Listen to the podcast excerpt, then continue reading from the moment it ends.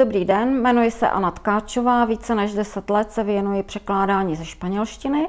Mojí specializací jsou překlady ze španělské a mexické eseistiky. Eh, milí přátelé, já bych vás chtěl přivítat u dalšího rozhovoru z našeho otevřeného, eh, zdá se nekonečného cyklu rozhovoru na téma, jak podnikají profesionálové. Mým dnešním vzácným hostem je hispanistka, překladatelka, cestovatelka Anna Tkáčová. Aničku, víte, a díky, Dobrý. že si přijala mé pozvání do rozhovoru. Ahoj.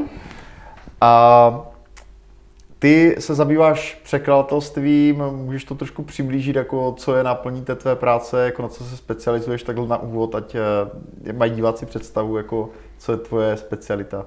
Já se specializuju na překladatelství mexické literatury a to literatury ne krásné, tedy beletrie, ale eseistiky, protože si myslím, že je to u nás oblast neprobádaná, ale nám má hodně co říci, neboť si myslím, že pohled z druhého břehu západu na nás je velice takový, řekla bych, osvěžující. Myslím si, že mexický autory moc nikdo nepřekládá, takže se tomu věnuji, mm-hmm. ale tím by se člověk neuživil, takže mezi tím překládám, co mi přijde pod ruku.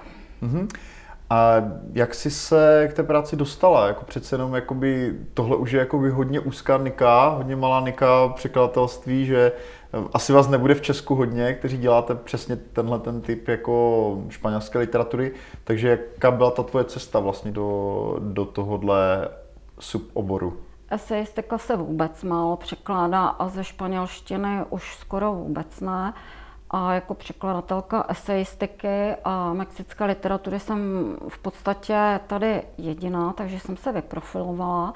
A to jenom díky tomu, že jsem měla štěstí na uh, profesorku na vysoké škole, která svým zápalem dovedla uh, otevřít možnosti i, i druhým. A prostě mě pro ten obor nadchla. A eseistika je specifický žánr, zejména pro latinskoamerickou literaturu, takže mm. jsem se do toho pustila. Uh, zač, ale tak asi si nezačínala hnedka po škole přímo tímhle druhem literatury, takže v podstatě tam... ano. Jo? Aha, v, podstatě, takže... v podstatě ano, protože když jsem tu školu dodělala, tak jsem věděla, že se chci hispanistice věnovat a hledala jsem si tu parketu a tím, že jsem teda nezůstala na akademické půdě, tak jsem věděla, že vědecká dráha to nebude, takže jsem se pustila do překladu do šupleté a s tím jsem tak, hmm. když jsem měla asi půlku vyrazila do nakladatelství a měla jsem štěstí, hned to vzali a v podstatě hned první překlad mě otevřel cestu k dalším. Jaké dílo jsi vybrala pro ten první překlad? Uh, Carlose Fuentese, to je taková moje slabost. Carlos Fuentes, Pohřbené zrcadlo,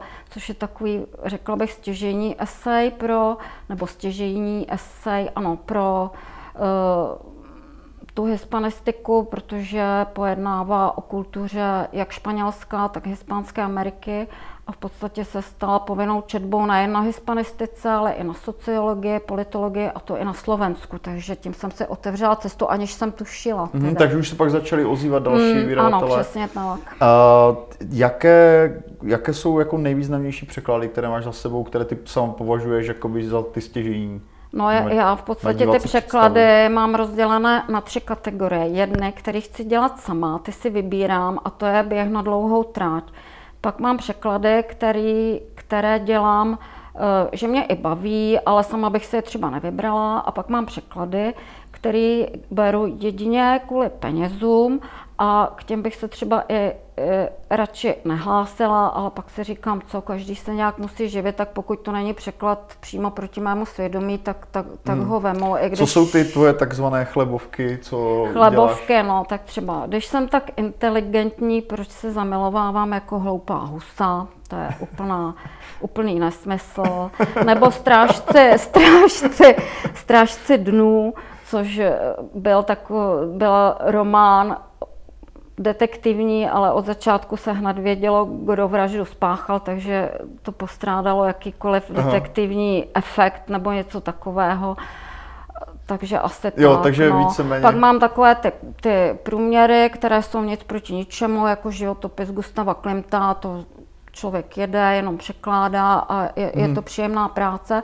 No a pak ty, které si vybírám, tak ty, ty jsou náročné, to mě stojí vždycky hodně úsilí, ale zase z toho má člověk největší uspokojení. Uh, já když jsem dělal třeba z rozhovor, já nevím, s překladatelem Malešem Drobkem, tak uh, on se zmínil o tom, že uh, on si samozřejmě jako překladatel, podobně asi ty, jako to děláš ty, vybírá knihy, které by rád viděl na tom českém trhu, což teda předpokládám, že tady je tady tahle ta první kategorie. Ano. Uh, jak, eh, to znamená, že ty, ty jako by překladatel v podstatě navzdory takovému nějakému populárnímu přesvědčení si vlastně tím, kdo tu knihu na ten trh přináší a pak teprve se jí ujímá nějaký vydavatel. Ano. A jak, eh, jak vypadá vlastně tady ten book development, jestli tomu můžeme takhle říct? Jako jak, eh, jak, jaká je ta cesta vlastně od toho tvého prvotního výběru eh, k tomu vydání? Jaké třeba používáš argumenty pro ty vydavatele? Předpokládám, že se zdráhají, jako jít do ano, toho...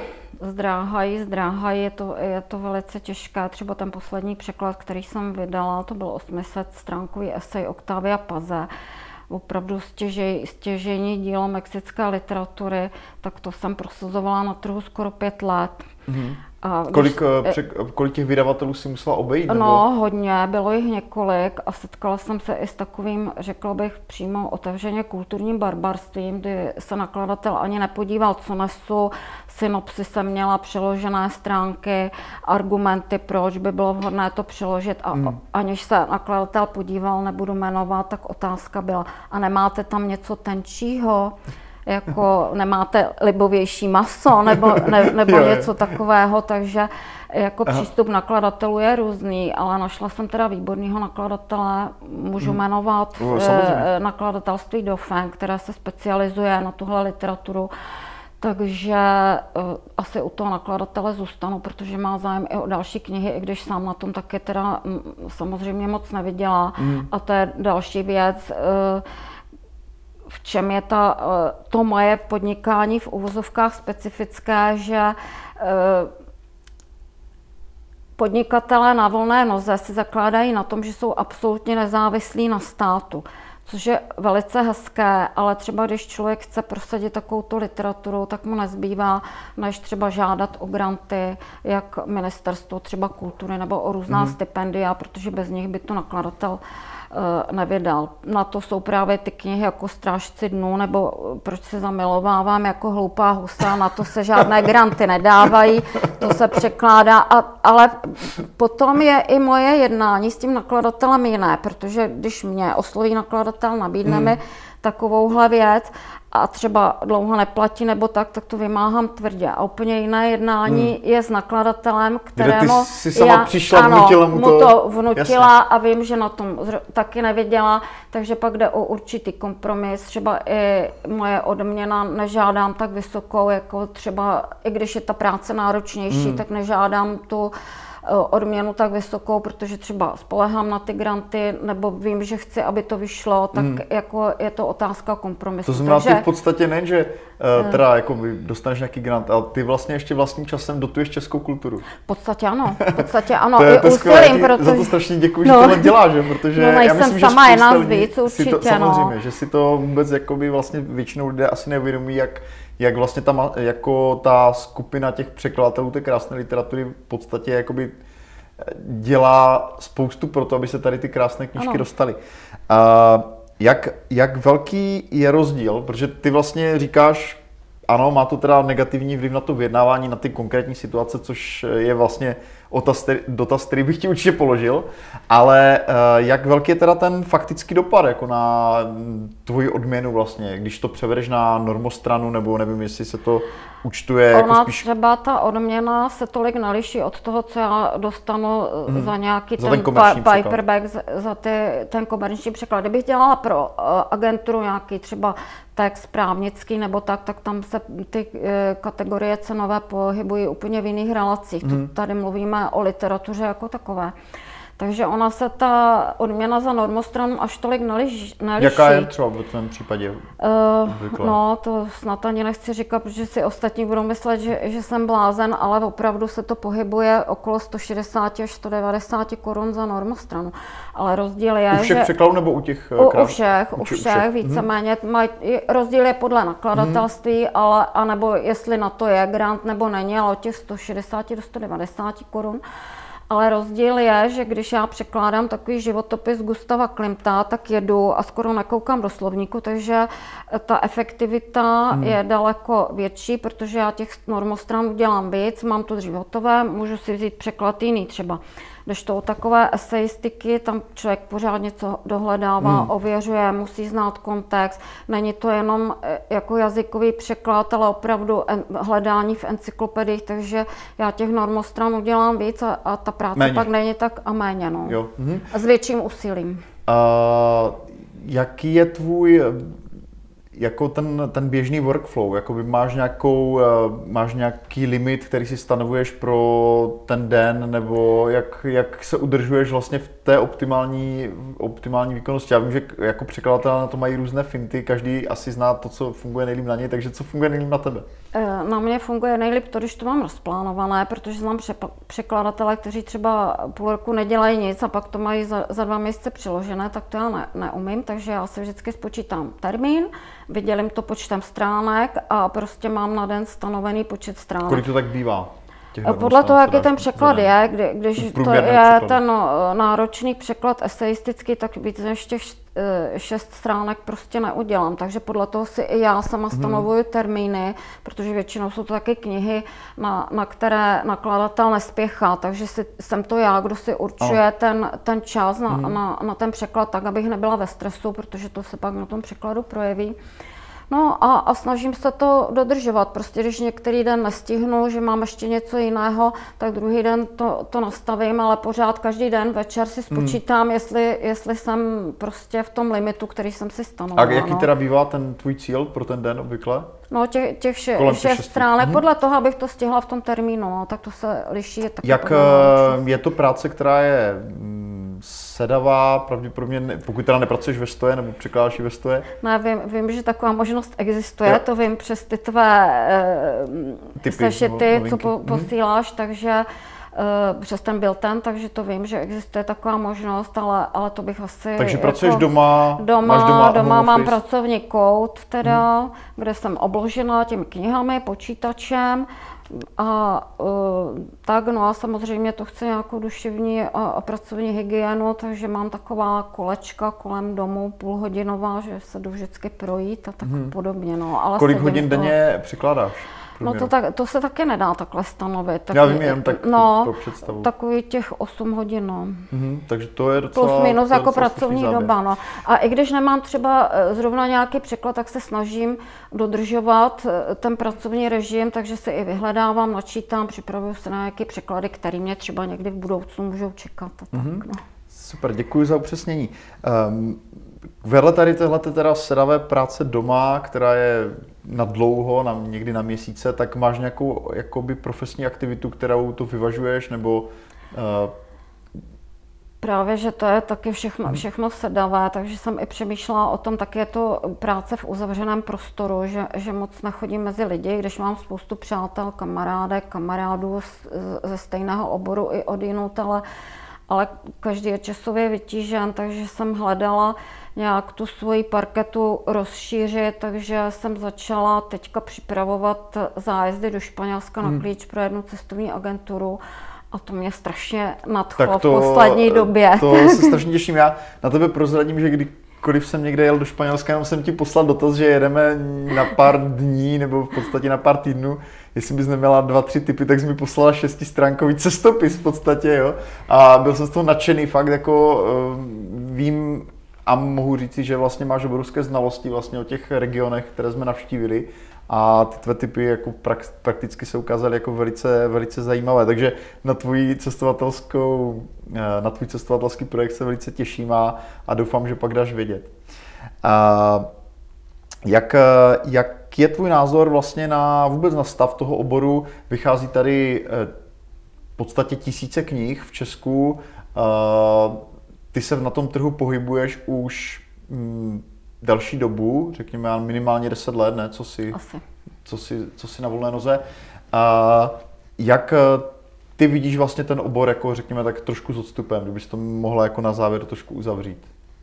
Jako jak, co jsou třeba věci, na které by si měl dát pozor třeba člověk, který chce jít překlad, chce dělat ten literární překlad, to znamená něco, co není vyloženě klasický komerční překlad. V čem se to liší prostě ten tvůj obor a, a co jsou věci, které se naučila třeba za tu, za tu dobu? Spousta překladatelů si myslí, že stačí znát jazyk. Mm-hmm. A v tom, třeba v, té, v překladatelství té eseistiky to rozhodně Eh, nestačí, dokonce se vedou diskuse, zda studenti mají studovat translatologii anebo hispanistiku, tak já jsem rozhodně zastáncem toho, že by měl studovat hispanistiku a mít širší kulturní kontext, znát dějiny eh, té země, z jejíhož jazyka překládám, protože nestačí znát, nestačí znát jazyk. Naopak si myslím, že třeba znalost živého jazyka u mě není až tak dokonalá, ale Eh, prostě vyvažuje to ten, ta znalost, znalost kontextu. kontextu. Mm-hmm. No. A co jsou třeba věci, které se naučila za tu dobu, co podnikáš, teda pokud si jako podnikatelka vnímáš, teda to ne, zdaleka ne každý překladatel to takhle interpretuje, ale co jsou věci, které třeba se začátku dělala jinak a teďka, se, teďka ti fungují lépe, uh, co jsou tvoje zkušenosti, takové hlavní lekce podnikatelské, řekněme? Podnikatelské hlavně jsem se naučila znát svoji cenu, že teda neberu úplně všechno i za cenu toho, že bych mohla přijít o výdělek, když vidím, že se mě třeba někdo snaží využít, že mm-hmm. jsem se po těch letech půstu, kdy jsem třeba půl roku ne, neměla mm. žádný překlad a byla jsem z toho nervózní, tak jsem skočila po všem mm. a pak jsem si to vyčítala, že, že si myslím, že třeba mám navíc nebo, mm. nebo že mě to není hodno. Vypadá to jako pyšně, ale myslím si, že, že to je velice důležité zná, znát svoji cenu. Tak to je asi nejdůležitější a vyjednávat tedy s těmi nakladateli, to jsem se, mm. myslím, už naučila a hlavně vyplňovat ty granty to je někde horší než překlad, teda. To musím říct. Uh, já bych možná ještě se tě teda na závěr zeptal, jak, jak třeba jak třeba kultivuješ ty vztahy vlastně s těmi vydavateli, uh, jestli třeba pravidelně tam zajdeš s nějakým titulem, nebo jak, jak vypadá vlastně ten, ten faktický rozvoj uh, toho vztahu, který je vlastně pro tebe klíčový, jo, pokud to dobře chápu. Tak já myslím, že jsem si teďka našla toho svého, mm-hmm. svého nakladatele, který opravdu má o to zájem a uh, za pomocí, teda zase se vracím k těm grantům, ale opravdu tahle literatura hmm. jinak vydávat nejde, takže eh, má schopnost teda ty peníze eh, na tyto překlady získat a je to také i známka kvality tohle nakladatelství, protože jsem překládala i pro jiné které, kterých jsem si tolik nevážila a už to samo, že to člověk vydá v určitém nakladatelství, který nemá renomé, nebo se ví, že vydává i brakou literaturu, tak to snižuje i tu vlastní knížku, o které já si myslím, mm. že třeba je dobrá, ale vyjde v nakladatelství, který, který nemá tu prestiž, takže i tohle je důležitý. Mm. Takže, takže asi tak, no. Mm. Jak, jak vybíráš nové knihy, které bys jako chtěla, předpokládám, že teda asi hodně čteš, nebo... Snaží, snažím se teda hodně číst, ale já, já mám ještě zásoby právě z dob studií. Já vím, hmm. že pro uh, spoustu oborů, nebo, nebo i v mém oboru, že není potřeba třeba mít vysokou školu nebo tak, ale hmm. mě ta škola hodně dala, protože jsem opravdu ten rozhled tam získala. Hmm a naučila jsem se i materiály vyhledávat, protože jsme měli i předmět prameny k, takže mm-hmm. se, se člověk v tom naučil pohybovat, takže tu zásobárnu mám docela velkou a myslím si, že to je tak až do smrti v podstatě. Mm-hmm. Kdybys měla na závěr doporučit jeden titul, který si překládala a který si myslíš, že možná pro naše diváky by byl, mohl být hodně zajímavý, třeba nejlepší kniha nebo uh, něco tak moje slabost je to pohřbené zrcadlo od Carlose Fuentese, ale doporučila bych ještě jednu knížku, která dost zapadla a je škoda od Serchia Pitola, Umění fugy, mm-hmm. což je teda také esej, ale velice čtivý, humorný. No a teď v poslední době je ten 800 stránkový esej Sor Juana Inés de la Cruz a nep nástrahy víry od Octavia Pase, což je nositel Nobelovy ceny za literaturu vyšel naposledy na začátku 90. Mm-hmm. let, takže si myslím, že by se zasloužil aby ho lidi četli. Výborně. Uh, Aničko, moc ti děkuji za rozhovor a přeji ti, ať dlouho ještě vydržíš překládat takové skvělé knížky. No, ale...